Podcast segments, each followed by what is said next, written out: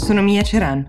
È mercoledì 3 novembre 2021 e questo è The Essential, il podcast che ogni giorno seleziona e racconta per voi notizie dall'Italia e dal mondo in 5 minuti.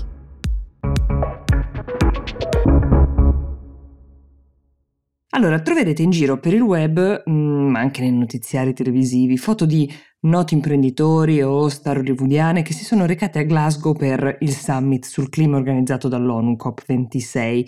Nonostante qualcuno storca il naso parlando di ricerca di visibilità di alcuni personaggi, quel che è certo è che, ad esempio, un Leonardo DiCaprio, che da sempre è stato molto attento ai temi ambientalisti, può solo portare più attenzione, più riflettori puntati su queste circostanze, il che è indubbiamente un bene. Bill Gates, anche lui presente, ha da sempre contribuito anche con patrimonio personale, con l'impegno della propria fondazione a portare avanti la discussione su questi temi, cercando e trovando anche soluzioni concrete.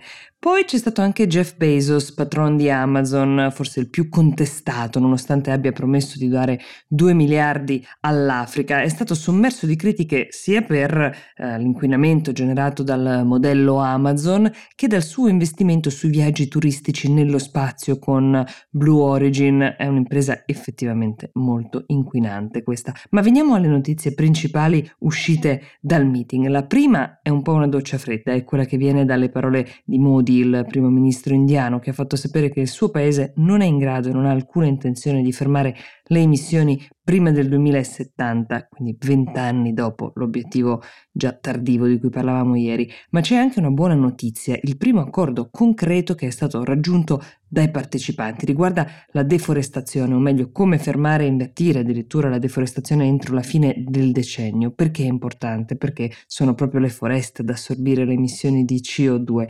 19 miliardi di dollari tra fondi pubblici e privati con firmatari chiave come il Brasile, l'Indonesia e i paesi che ospitano alcune delle foreste che chiamiamo i polmoni del mondo. Il tema dei finanziamenti pubblici che incontrano quelli privati è molto importante perché significa che si sta cercando anche un modello economico per rendere sostenibile questa transizione e che allo stesso tavolo idealmente dovrebbero sedere finanziatori, legislatori e ad esempio le comunità indigene, tutti coloro che vengono definiti genericamente stakeholders, ovvero coloro che hanno interessi in quell'ambito.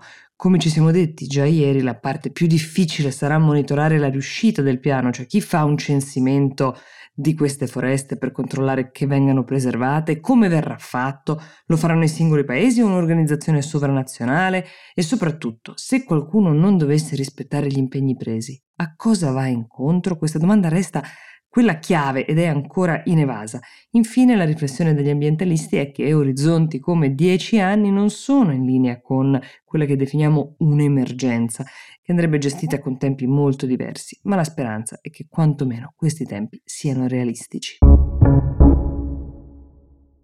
C'è un grande assente all'incontro di Glasgow, almeno fisicamente assente, ed è Xi Jinping, il presidente cinese, che ormai da 21 mesi non esce dal proprio paese. Sono scelte importanti che i leader di tutto il mondo stanno prendendo, guardandosi in faccia in questi giorni, prima al G20, a Roma, poi a Glasgow, vengono invece gestite in remoto dal presidente che si è autoimposto le stesse severe restrizioni per combattere il Covid che ha imposto a tutti quanti i suoi cittadini. Per inseguire, questo la Cina lo fa sola al mondo, l'obiettivo di contagi zero, obiettivo che molti altri paesi considerano assolutamente irrealistico e anche la comunità scientifica internazionale. Per darvi la misura di come funzionano le cose in Cina è bastata un'unica visitatrice positiva per bloccare dentro a Disneyland Shanghai decine di migliaia di persone che poi sono state sottoposte a tutto quanto un triage sanitario e a test prima di essere rilasciate, per così dire. Quarantena durissima anche per tutti i passeggeri che erano su due treni ad alta velocità dove due passeggeri erano stati trovati positivi. Questa scelta di Xi Jinping ha conseguenze importanti sulla diplomazia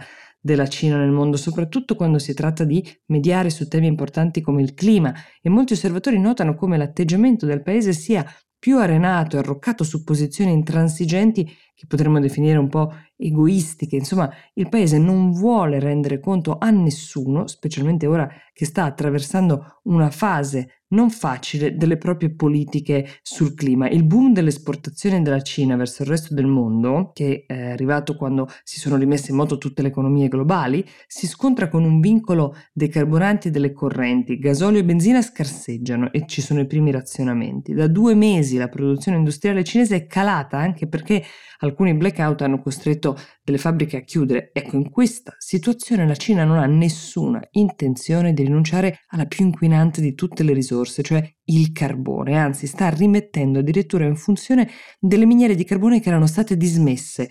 Per darvi una misura dei volumi, la produzione extra, che è partita in quest'ultima fase emergenziale, supera da sola tutto il carbone estratto in un anno in tutta l'Europa occidentale. L'unica speranza è che Xi Jinping voglia investire sulle nuove tecnologie sostenibili, quantomeno per primeggiare sul resto del mondo, anche nella sfida ambientalista. È una cosa che ha già fatto, ad esempio nell'eolico, nelle batterie e con le tecnologie per i pannelli solari. Ad esempio, sui pannelli solari con le sue esportazioni a basso costo ha fatto praticamente fallire tutti gli altri produttori occidentali. Insomma, non è chiaro quale destino c'è da augurarsi quando si parla dei piani della Cina. The Essential per oggi si ferma qui, io vi do appuntamento domani e vi auguro una buona giornata.